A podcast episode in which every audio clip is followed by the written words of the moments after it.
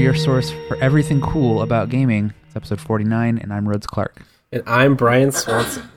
How's it going, man? It's going well. Um, yeah, I never want to work again. What about you? Um, I mean, I kind of like work right now, but I feel like I'm just so busy that I don't even know if I want to work right now That's fair. because I'm just too busy to like actually think about it. That's like kind of a nice mental state to be in where I don't know. Just like willingly go with the capitalist machine. Yeah, but you're in a I I mean, you're in an arguably pretty like you're kind of removed from capitalism Yeah, it's a true. little bit. We teach Um, people that capitalism is an option. True. I but there are moments when I'm like I, I always sort of think of uh, universities and, and education as separate from it, but there are moments in college when I was like, oh, Western kind of has to operate like a business. Like, yeah. So That's the side I work in now. yeah there's little surprises like that that you learn uh, the further you remove yourself from it um mikey told us he doesn't have a voice and i gave him the option to do text to speech to participate in the podcast but he denied it Hello, yeah hello my name is mikey I am here. so we wish him the best he went home sick yesterday and i think he's probably still sick and stayed home but Yeah, because he's eating those Final Fantasy Cup noodles Oh, is like a weeaboo. I don't is know. that why he's sick or is that what he's doing because he's sick I don't know. Those things are like around lately, and people are losing their minds over them. My brother Oh. did at least. about Shout out to Eric.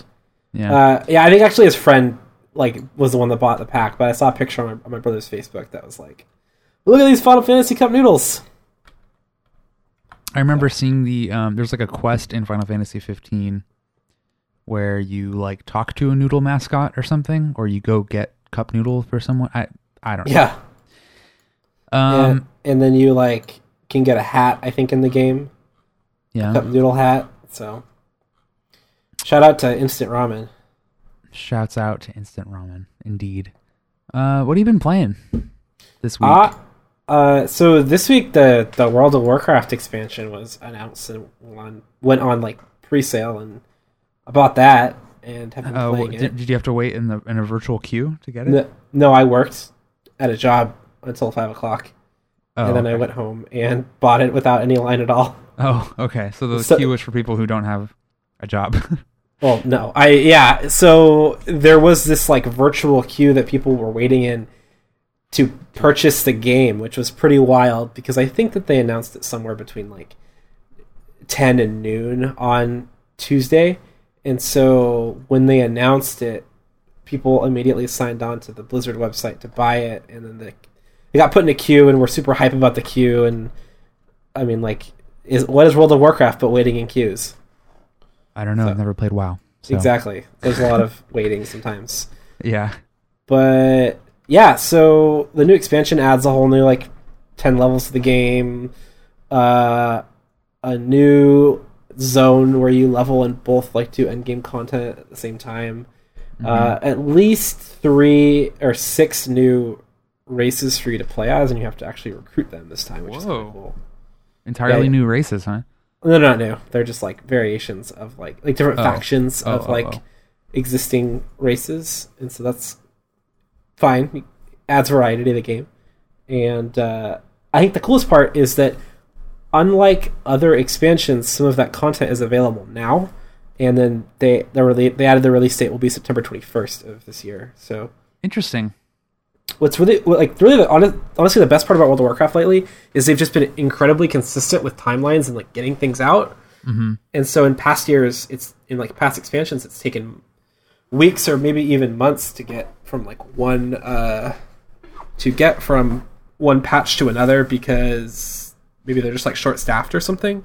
But now there's been this really consistent like 11 week like span of time between between major content patches, and so you have about 11 weeks before the new stuff comes out. Of course, that's going to be a little longer now with the expansion till September, but in the Yeah. meantime, they've like already added some content to the game, and there will be another pretty big content patch before the expansion comes out. That's kind of a cool way of doing uh, of of building up hype, I guess, for the for the expansion. You know, like getting people Yeah. engaged and excited for it. Yeah. Um, It's kind Yeah. of funny, folks. Like, uh, a, a couple of friends of mine were like already talking about like, oh, I want to come back and play, and, and myself and a couple other people have just been like, uh, don't do that right now because honestly, like, while they are releasing stuff, it's like you're gonna hit a wall pretty quickly. Where if you just like want to keep playing new stuff, you won't experience that. Yeah. Huh.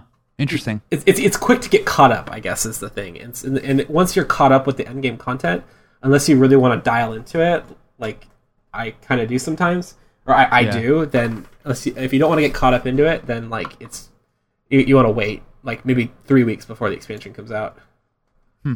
because then you'll have like a pretty steady stream of stuff. But It's it's pretty crazy. I, I guess I never would have expected that in 2018 they'd still be making expansions for for WoW. I know, Like, uh, you know, it's all just like they're all just keeping it alive until uh, two lines intersect on a on a graph, and they decide that it's not worth it anymore. But it's amazing that it's still, you know, profitable in a sense where they can just like kind of crank this stuff out every Yeah. two years or so or whatever it is, and and just like keep it alive. Yeah, I think part of it is just the fact that like it provides an experience that like a consistent experience you just don't get from other like MMOs these days. And so Yeah. like you just want that, it's like it's my it's my Zen game. I keep calling it because it's like Yeah. I know exactly how it functions. I know what buttons to press and keeps me busy. And lately, it's kept me even more busy because Blizzard's been very consistent. Yeah. Well, that's cool. Uh, I'm excited to hear hear more. Um, as the only person who who plays WoW that I know, you, you need to keep me in the loop. Yeah, dude. You Um, can always play, dude. You want to play World of Warcraft? Yeah, I am curious what it's like for someone who's never played to just like hop in now, 13 years at, or whatever it is after it's been out. I mean, it's a lot better because they introduce world scaling to the entire, Yeah. like level scaling to the entire game. But That's right. You're talking about that. if at the end of the day, if you don't like that MMO, MMO loop, then like you'll get bored. Yeah, I, I think that like a game, Destiny's not an MMO, but it is an MMO. Yeah. Um, I think that that that loop needs to be distilled down in a way that Destiny does it for me, uh, for it to be worth it. Yeah. Or like the loop needs to be tied around uh, insanely tight gameplay that feels good all the Yeah. time. Like it feels good just to run around in Destiny. Like even if Yeah. you're not really shooting anybody, it, I love navigating its its environments and stuff. So Yeah. Spe- wait, can we get this like? Let's jump into this a little bit. D- do you think you're going to play Destiny 2 again? it's funny. I, I picked up the the first expansion. I didn't even finish any of the story content that came with it. Um, and I found that I was not.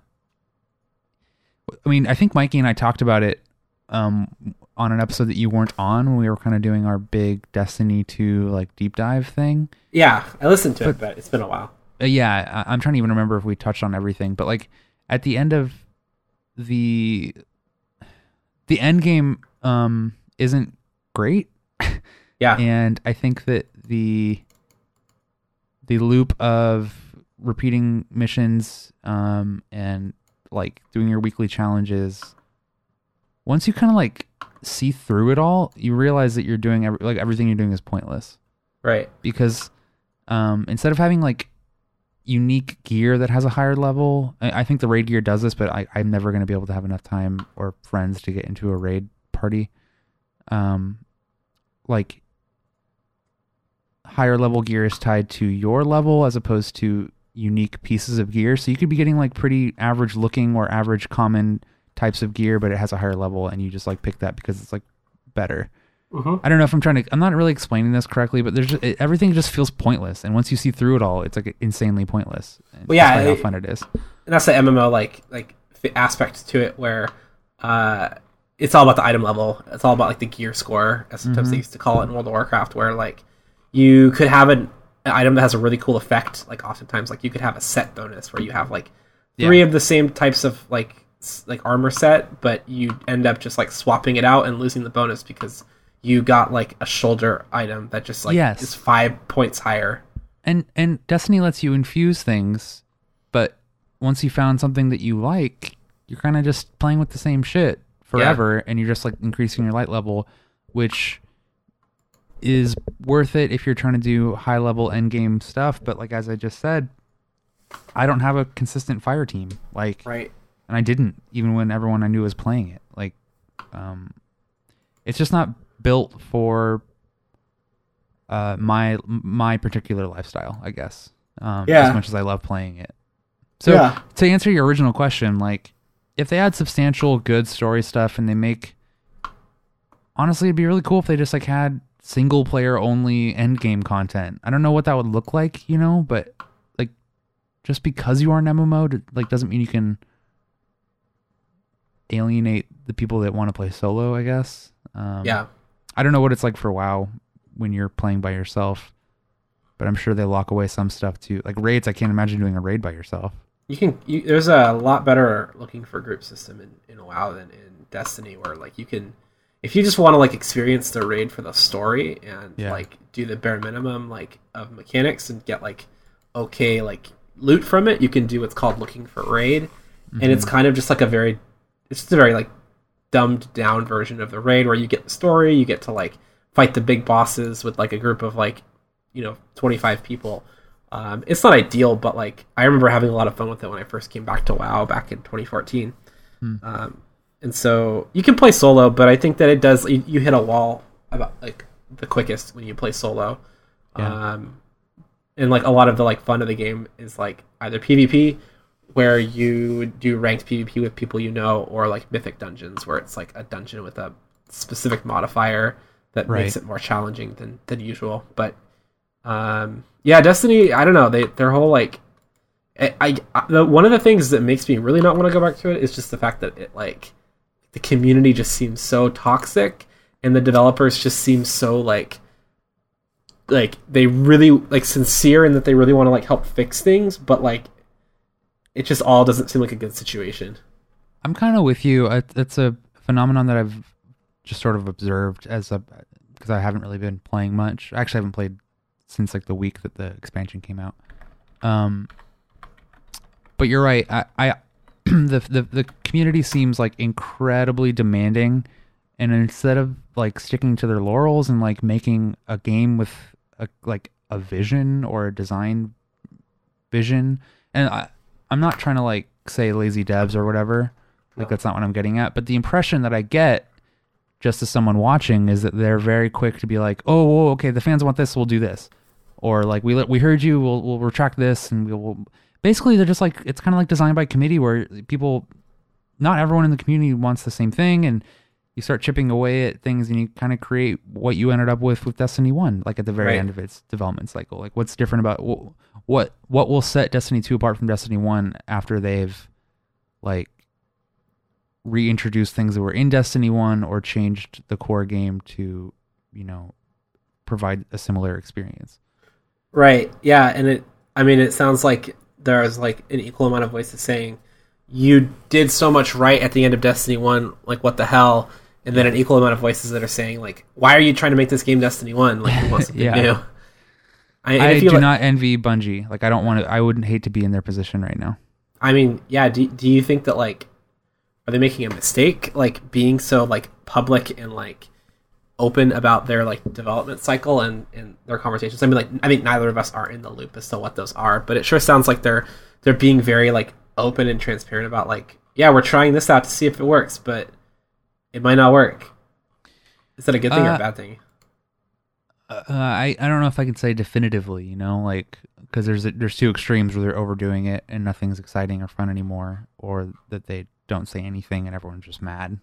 Yeah. But so I guess they're probably doing the right thing. They they just put out their development roadmap for the next like season and a half or something. Yeah. Like they've got like details for each patch that will hit in the next couple months.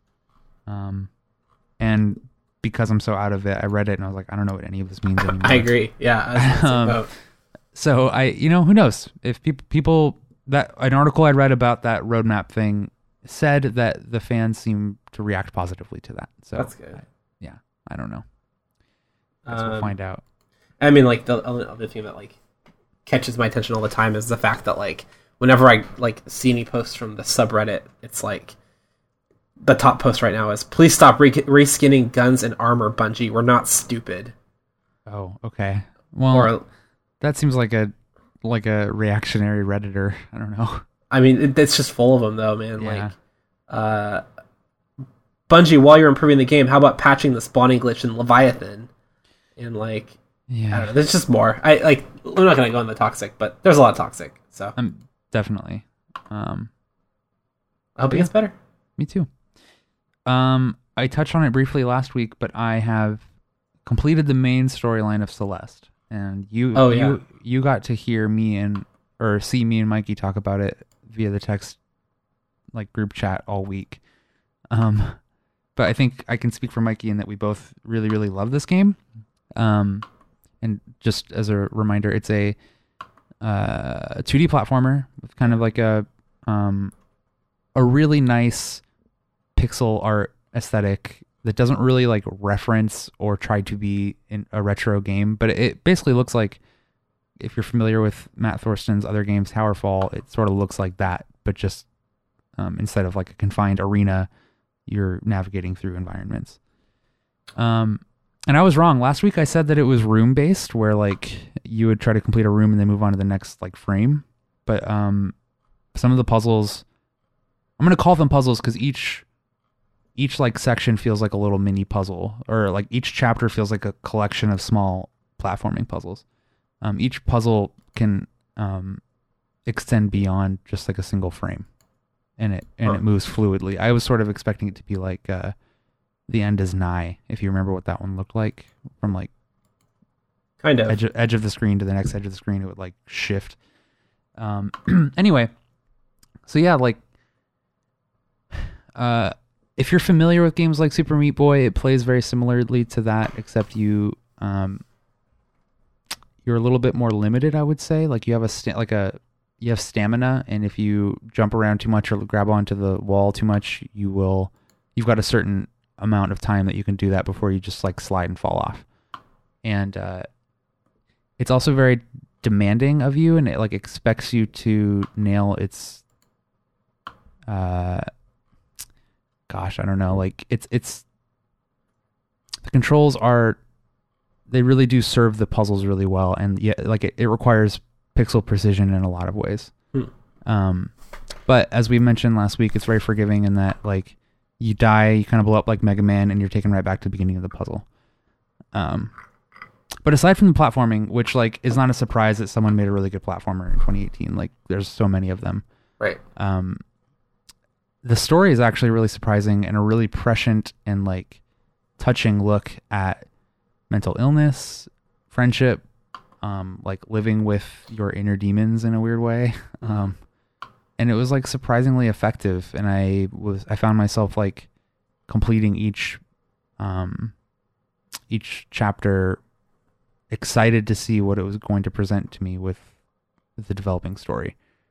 Um, so yeah, I don't know. I would highly recommend it to anyone who's interested in that. Like, it is a very difficult game though, and I was trying to imagine like, it's funny like the the group of hardcore players of platformers like this, Meat Boy, and is Nigh, uh, others, um, are like not used to seeing stories like this in a game. Right. So I was like, oh, I really wish that like someone like my wife or people who aren't super into platformers like this could experience the story and play it and enjoy it the same way I am, which is like analyzing a, a room, going through each of my moves, figuring out the correct order and direction to like combine everything to make this happen in a really pixel perfect way. Right. I wish they could combine all that with a really great story.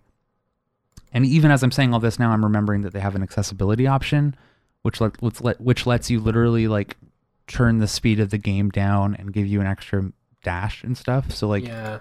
People who aren't into this sort of game can still experience everything it has to offer at their own pace, and there's no penalty for any of that, which is really cool. Yeah, I think that's cool. I, I like honestly though, like games that are like described as like difficult and like Mhm. uh like I don't know, think like when when it's compared to Meat Boy, I'm just like no thanks. So- I'm normally with you, and difficult might not be the best word. It's like challenging, and I and I mean that in the way that it like. I think a lot of people conflate the two, but to me, there's actually like a a pretty big distinction between something that's difficult and something that's challenging. Like something that's challenging, you know, it takes what you know and adds an extra layer to make it a little bit more engaging and to make you Right. try a little harder, right? I think Celeste is challenging because every puzzle and I was talking to Charlie about this over DM, like because he's playing it too. Uh-huh. He described he described it as like sensible. Like you see it, and almost immediately, every time I knew, I knew exactly what I had to do. It was just like making it happen that was the challenge. That's how I feel about math homework. But Exactly. It feels I'm like enjoying the puzzle, math like homework I'm doing.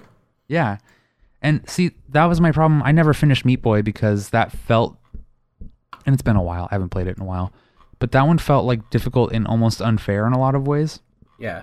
There are very few moments in in Celeste where I feel like, aside from like D-pad issues with the Switch because it's not a perfect D-pad, uh, there are very few times where I thought that the game was screwing me over. Right. Um, it was all my fault. Right. And like a lot of really cool games, like or like a lot of really good puzzles or Dark Souls bosses, or I, I don't know, like when you finally stop for a second after like literally hundreds of attempts at a certain room and just slow down and actually think about all the right button prompts and everything you have to do, you have to do like it, it's like butter. It just feels so good to like finally nail a puzzle because because then it feels easy. Then it feels like you're doing something. It feels like going back to like an earlier level in an rpg and just like destroying all the uh, like entry level noobs like our Yeah. minions or you know like that that sort of feeling of accomplishment feels really cool because you like get the language of the game at that point, and you, Yeah. you maybe you've done it before, but like you totally know where it's going when it, you're like in that moment yeah and you're playing it. Yeah. Celeste is a really cool game, and the story, uh, I was not expecting it to be as like thoughtful as it was, and that's kind of doing a disservice to it. You know, like not expecting it to be good, but I was really surprised by by what it had to say. And a, a lot of times, you can tell a game about, uh, tell a story in a game about mental illness, and run into some tropes or stereotypes. But this like makes you think it might be going down some of those roads and then it it like kind of flips it flips it on its head and it's more about like acceptance and living with who you are and not trying to like throw away a part of you or overcome a part of you you're like working with the negative aspects of your personality um and like we were talking about with night in the woods like the main character is relatable but she's not always like a good person you know what i mean and Right. I, I think that that's really cool so Perhaps that makes her more relatable. Exactly. Um, of course, I've been playing more PUBG. I played a couple rounds with Evan the other night. Um, and because uh, this will tie into like a topic, um, we'll, I'll talk about it later though. Uh, I played around a round of Fortnite Battle Royale. Oh, interesting. Yeah, I didn't. Um, I didn't love it, but that's just because I didn't have a lot of time with it. Right. Um, did you dip your toes back in Overwatch? Uh, yeah, I played a little bit of Overwatch. Um, I think just like because we're I was up late last night and people were like, "Let's play Overwatch." Uh, I got, I think I got like top kills as like soldier like right off the bat, and it always feels like I do very well when I take time off from the game and then I Yeah. come back and I have like a couple good games where, regardless of who I'm playing with, whether I'm alone or whether I'm with like my friends who are much higher skilled than me, Mm-hmm. I have like one good game where I'm like gold eliminations, gold objective kills, and so that was cool. And so I was having a lot of fun with uh, Soldier and Orisa last night, and then I played a little bit of, of Mercy because I think she gets like a patch every week. Yeah, I saw some other things going around about how they changed Mercy again. Have you have you played what since her res became like a long No. cooldown? I, I, I meant to, but I, I, I haven't yet. It's weird because I think like one of the one of the barriers for like your skill as Mercy is understanding when is the right time to use that because I was playing on a team with a random person that was playing Mercy. And they kept trying to res me in the middle of a battlefield. And it was like why are you doing this? Like the entire enemy team is like like Yeah, attacking you and then they die and then it'd be like whatever like I guess you didn't waste anything but Right. you're dead. So, That's sort of how I felt every time I got my ults in, uh, in the old version of Overwatch with Mercy, and I, I still never really felt like I was using it effectively. Yeah, I guess the the difference is now like it's like a three or four second cast, and so they can be Oh, mid cast and die, and then the rest doesn't go through. Yeah, shit. Okay. Interesting. Whereas before you could just like fly in, res, and then immediately die. Now it's like fly in, try to res, die. But That sounds kind of rough. yeah, it's Overwatch. It's still I don't know. The game still feels consistent, so Yeah. that's what that's what matters for a competitive shooter. Yeah. Wow, that game is still forty dollars, or Yeah. sixty if you get the Game of the Year edition. That's crazy. it still goes on sale though, so yeah, I it drops like fifty percent. I was looking at the Blizzard launcher. I think it's gonna be a game like CS:GO, where at some point just like everyone's gonna have Overwatch, or like Yeah. you're never gonna actually want to have played it. Like Right. I feel like a lot of people have it now, Yeah. But Yeah. I, I would. Um. I would consider picking it up on PC if it ever went on like a pretty significant sale.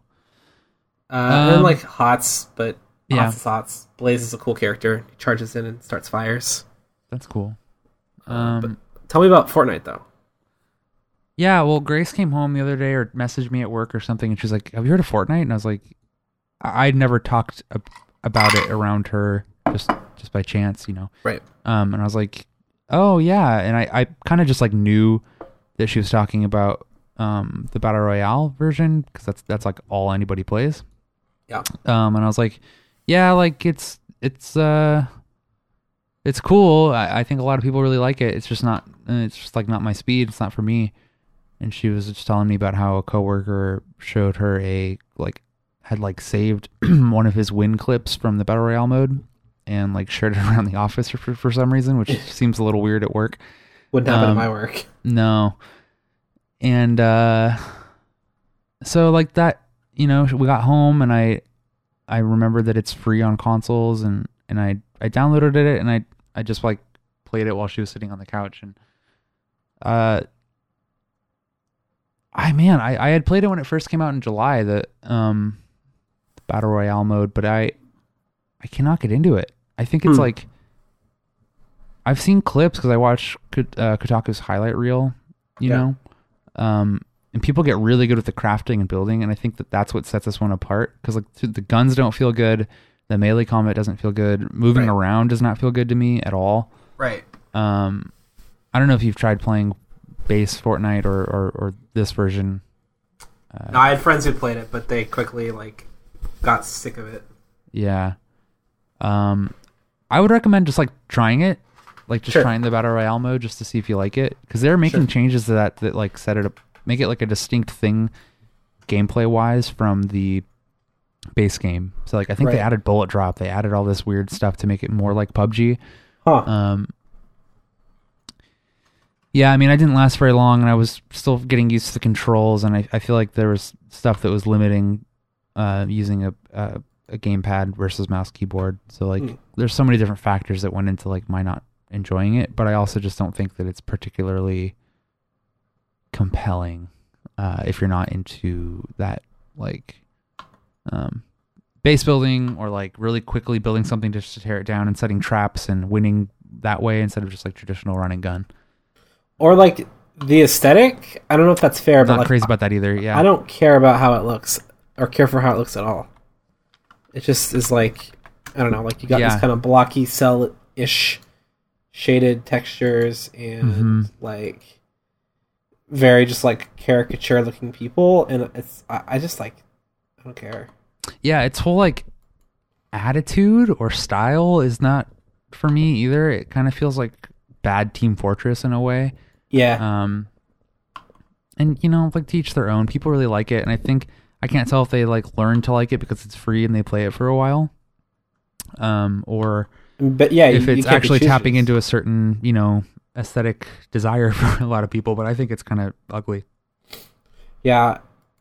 So, I mean, like jumping into like one of our topics, it sure feels to me like when I'm talking to people, especially like random people that I haven't, I don't really like, aren't really within my circle, at least like when Yeah. I first meet them. Yeah, People are like playing, like, people are talking a lot about Fortnite, and I've also noticed that a lot of like random folks that I like interact with and like, I'm like, oh, I play a lot of video games, and they're like, oh, me Yeah. too. Like, are talk about like how they're playing like Heroes of the Storm and other other like uh I guess like games that I wouldn't expect them to be like playing if only Mhm. because when I think of Heroes of the Storm, I immediately think of like League of Legends or Dota 2. And with which Fortnite, are like very hardcore, kind of like toxic communities, and yeah, yeah, or just like very like widespread. It's kind of like Yeah. uh, someone telling you like I don't know, like it's it's like the it's like a person like in in Seattle telling you or yeah, it's kind of like a, a person in Seattle telling you like, "Oh, I like soccer." And you ask them like, "Oh, like go Sounders, right?" And then they're like, "Oh no, I'm a Timbers fan." And you're just like, yeah, oh like that's really interesting because like it really feels like this is a like league of legends dota 2 market and sure i play hots all the time but like i am always surprised when people aren't playing hots yeah. or are playing hots Yeah, yeah. cool Yeah, I think it's cool. I think also you and I in particular are a little our our experience our expectations might be a little colored because of a couple of things. Like Valve is headquartered in Bellevue, so like Yeah. it feels like a a local thing. The international is here in Seattle all the time or every year. Um, but also you and I listen to Rebel, and Sure. every time someone like tells Arthur that Hots is popular, he, he kind of just like shrugs it off and just says, "Yeah, but Dota too." yeah Um, and, and i think until 2015 my friends were that same person too Yeah. were- like i would be like hots is cool i get to play as diablo and they'd be like oh, pff, but dota 2 and now they're Yeah. all, now they all played it like hots And that's not to say that Arthur Gies is like being a snob about it. I just think that you and I have like expectations about how popular certain games are. Yeah, and then I Um, also have friends who are like, no, don't like. I wouldn't say identify as like people who love League of Legends. Like League of Legends, like like like players as much as they're just like, oh yeah, well, like we're really into esports and like League of Legends is like the fucking esport. Yeah, I find my I find that like people who wouldn't normally call themselves gamers play a lot of LoL or something. Like Yeah, it's weird. But more of a, uh, more I of a noticed sport. I noticed this phenomenon with uh, exactly people who are very into sports IRL also seem to like LoL more than others, which is interesting. Uh, it's good um, for esports, I guess. Yeah. Um, this reminds me of when everyone was playing Hearthstone. Like when it first came out, I felt like everyone I knew was playing Hearthstone.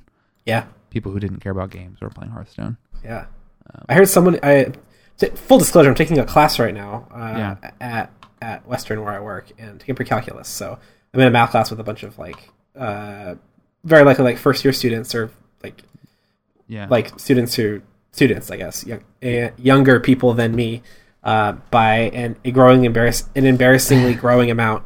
And uh, someone behind me today said like, "Oh, like yeah, I play Hearthstone. It's kind of like Yu-Gi-Oh." And I was just I was taken aback I by that it. comment. And it was, I think the most great. It was direct great moment. comparison is like Magic, right? Not necessarily Yu-Gi-Oh, but Yeah, but on our in our ivory towers on our high horses, that's oh what we would yes, say. yes, us olds. Um, It's cool they play Hearthstone, and they also Yeah. play Overwatch.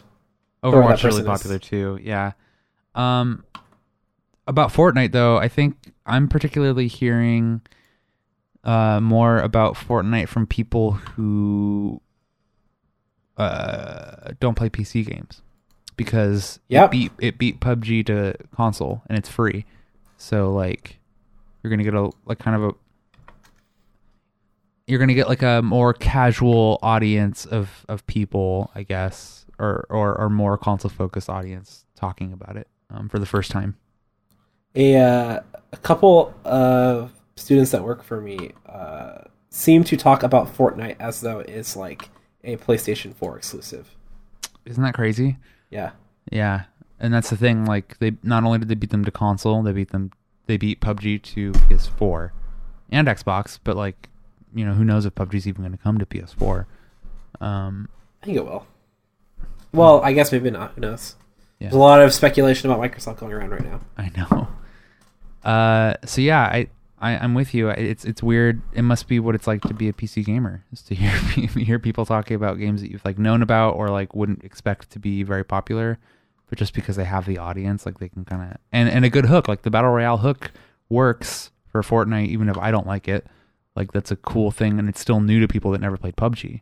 Like a lot of people played Fortnite battle royale before they ever played PUBG. Part of also Rhodes, part of being a PC gamer is hearing people talk about this and knowing deep down that they're absolutely wrong and you're the only right thing in the world. Absolutely right. And and you should con- strongly consider going on the internet and telling people that, whether it's in a podcast or in comments on something. So Thank you for being our advocate, our Yeah. gamer, our PC gamer advocate. you should make someone feel really bad about themselves so that you feel good about yourself. Once a day. That's the motto of the PC gamer. That whole Fans of the fans of the genre, we're jerks. Yeah. well, Brian's a jerk. Um. So, uh, Red Dead Redemption Two. You gonna play that game? No. It got I mean- Oh, good. yeah. Now I can think more about it. About how you don't want to play it. Yeah, I don't know. Like, I don't. I- I'm sure we talked about this already, but it's like I can't f- think of a like compelling reason to play the game other than like it would. It's gonna be a cool like immersive like world. Like Yeah. they're gonna put a lot of money into making that that world feel like it's alive, and that's great. But then you immediately start playing the story, and it's like I don't know. Like I'm w- waving my arms up and down. I don't really like know what what would compel me to to want to sink forty hours into it. Yeah, I I don't know either. And there was a time when I would have been really hyped for a like another GTA style or a Red Dead style open world game like this. Yeah, But I just I played GTA 5 for a bit and I like I enjoyed it and I loved what you could do driving around and like people love those those games for like kind of the same reasons they might love uh moments in Breath of the Wild where just like things happen with Yeah. you by interacting with it and I like that too. yeah. Um and you know Red Dead despite it being made by by Rockstar has a little less of that like kind of shitty American like commentary satire thing and it's a little less like overtly I mean it's still pretty sexist and, and stuff Mhm. um and part of you could blame that on the setting and all that whatever but like it doesn't it doesn't revel in that stuff nearly as much so like part of me wants to be more attracted to it but there's just something about it that i can't i don't care about it doesn't Um, like doesn't like deep dive into that like meta satire. Like it's more trying to be like a self serious yeah. tale of a cowboy.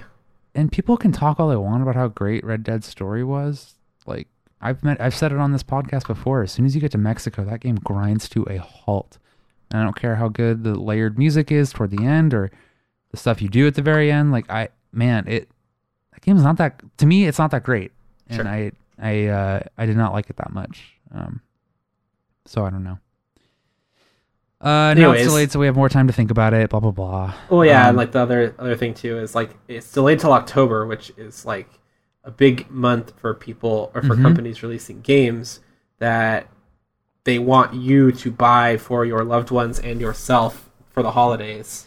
yeah And so like it's like you need to it becomes a business decision where where you need to decide like when is the next Call of Duty going to come out because people also like are going to block for the new Call of Duty as long as it's not a premise that's going to immediately turn them off like Yeah. Infinite Warfare. We something. saw this this last year with Wolfenstein 2, Mario Odyssey, and Assassin's Creed all launching on the same day, right? right. Um, and I don't know, those all seem different enough in their own ways to like not like you like the hardcore gamer is probably going to buy two of those, right? Like Right. they're going to be fine, or their their respective audience will buy one, and it'll like they'll each fill their own individual buckets or something.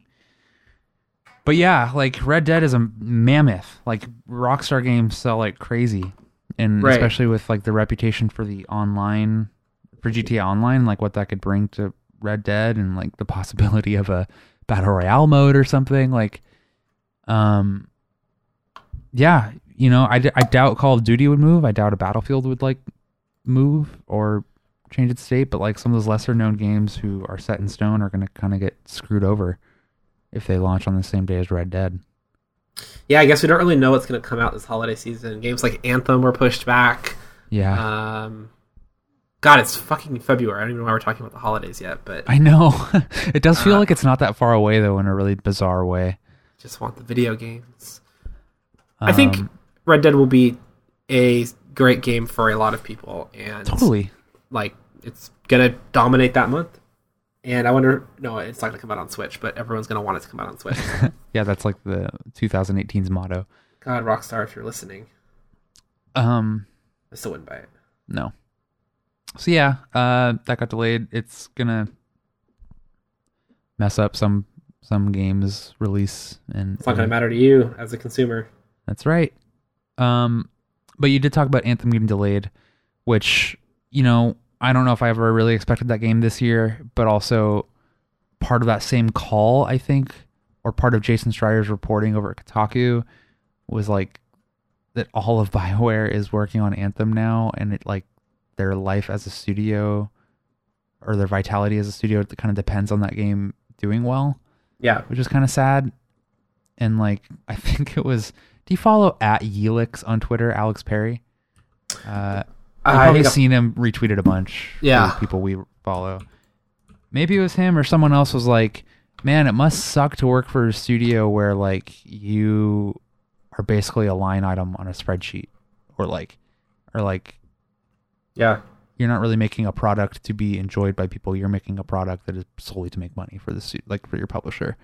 And you could boil down any game to that, you know, because every publisher wants to make money and all that. But um, yeah, I think it's just come to the point now where it's like any like if you are making a bargain with EA and people are people have been saying this for years, but it's like if you are like rooting for an EA game to be good or like to be what you want it to be, like it's gonna be like it's gonna have a shadow of this like microtransaction profit forward facing like thing where like even if you want to play Star Wars Battlefront 2 and ignore the the microtransactions, like you know it's there and like it does it feels kind of icky maybe. And like that's not to say the game's good or bad, but like Anthem's going to come out and something about it is going to feel icky because BioWare has like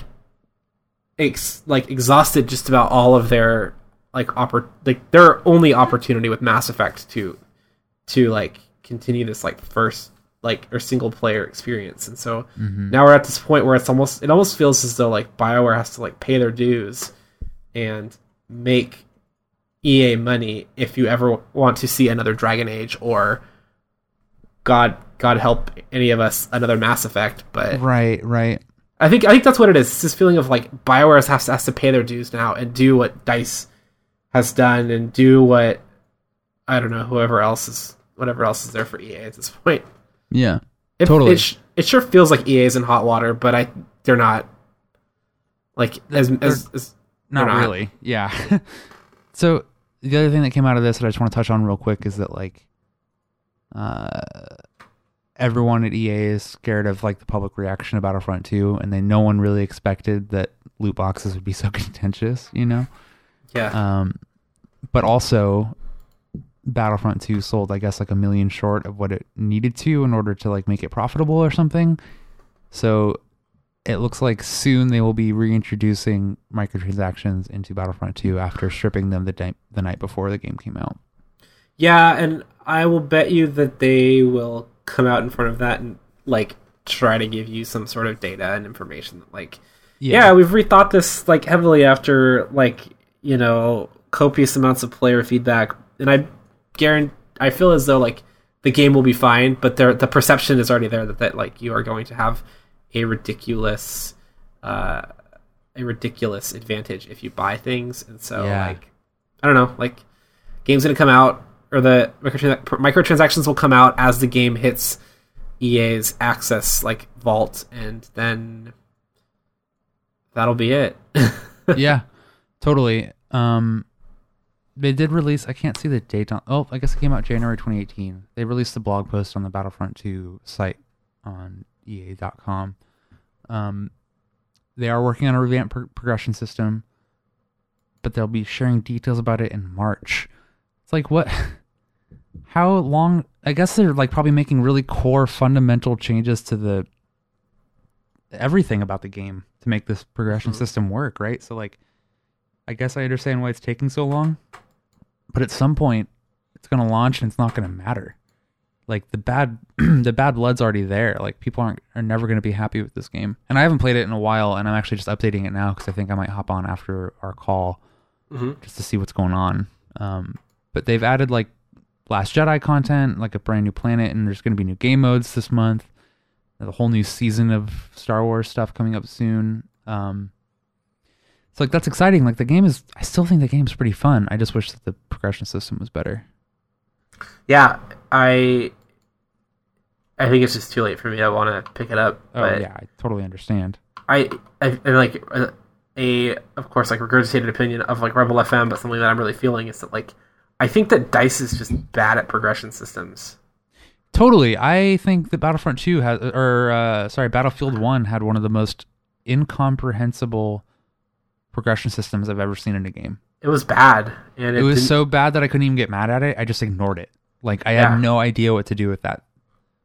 Um, and that was all crate based too, right? Like kind of like a like a you picked up in game crates. I think and I think cosmetics were in crates, but then you could buy like you could earn money or buy money to, to purchase weapons, and so like yeah, and like the thing about like shooters, and because I don't have a lot of experience, like I, like by the time Modern Warfare Two came out, like I kind of just like was not into the multiplayer like uh, first person shooter like scene anymore. Like it like loadouts and like having different weapons and like having them all being tied to like a progression system is just confusing to me because I'm, I think I'm just used to a very RPG style. Like you go from a bad thing to an okay thing to a good thing to an amazing thing.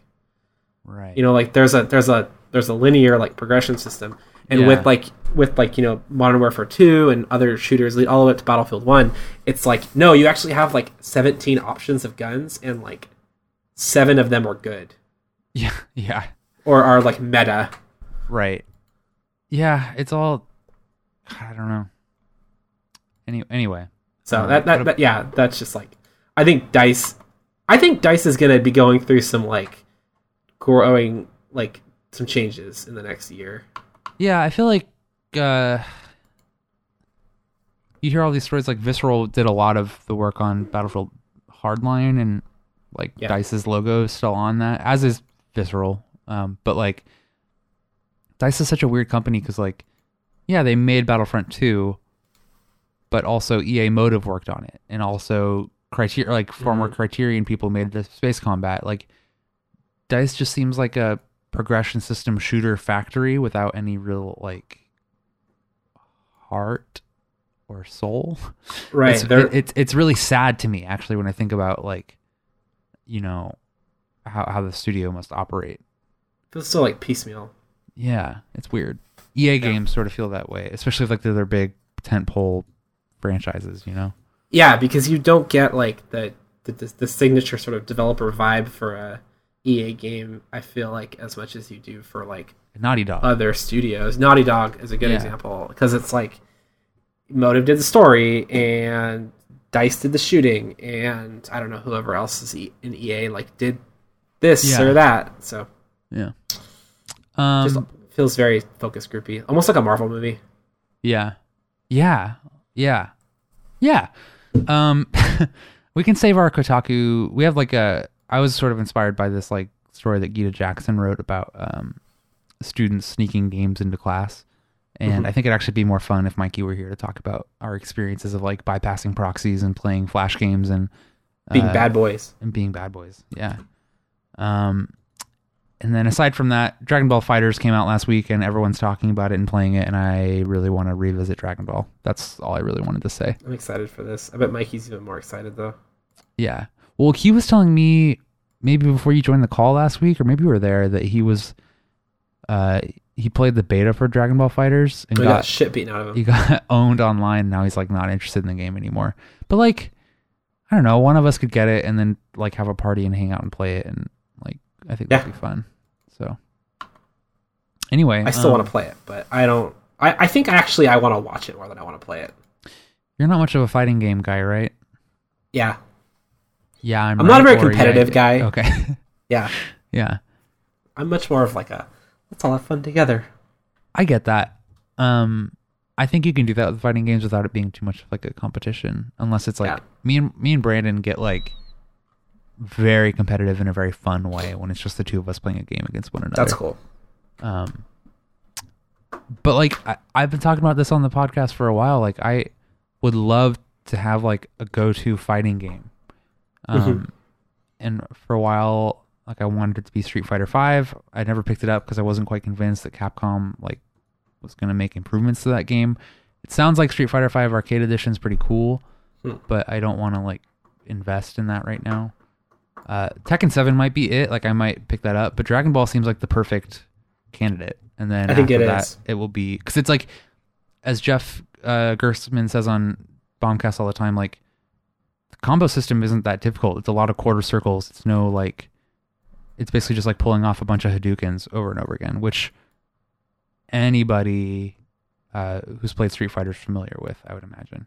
Right. So, yeah, that's that. Dragon Ball's cool. That game looks fucking rad. Have you seen the videos of people playing it with like super low res textures to make it look Yeah, like an old it- GBA game? Yeah, I love that. That was really really cool. Yeah.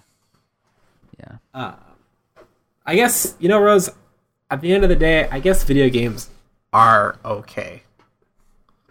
Yeah, I mean I mean, I don't know how sincere you're being, but um I would come home every night stressed about one thing or the other, or I'd ride the bus home and knowing that I could just like take out my Switch and just like get lost in Celeste for a couple hours while like the world went on around me was kind of kind of nice. I think my bit is actually just gonna be like I end the, every pod with like I guess video games are fine. Okay, yeah, I'll let you do that without um, making it sincere. Let's try this again. You know what, Rhodes? I guess video games are okay. Damn, Brian, when you put it that way, you really changed my mind. Because before that, I, you know, I wasn't, I wasn't sold. I wasn't convinced. You're not convincing anyone. Well, you're, neither are you. Uh, that's gonna do it for us this week on fans of the genre. Thank you for listening to our show. Um, just a reminder, it's about video games. You can follow the show uh, on Twitter at fans of genre. Um, I've sort of commandeered that Twitter account to I just be. have, have a login right now. I can give it to you. Yeah, Um, give it to me. I'll shit post. Yeah, it's like my post. shit posting platform. Um, I think I've made it a sentient uh, being that um, is very funny. I'm very into to our Twitter. I think it, I think it has the potential to be good I agree. um, if all of us are are collaborating. Um, I'm on Twitter at Rhodes Clark, where I just bitch about work. What about you? I'm at Brian T. Swanson, where I try to be very vague about where I work.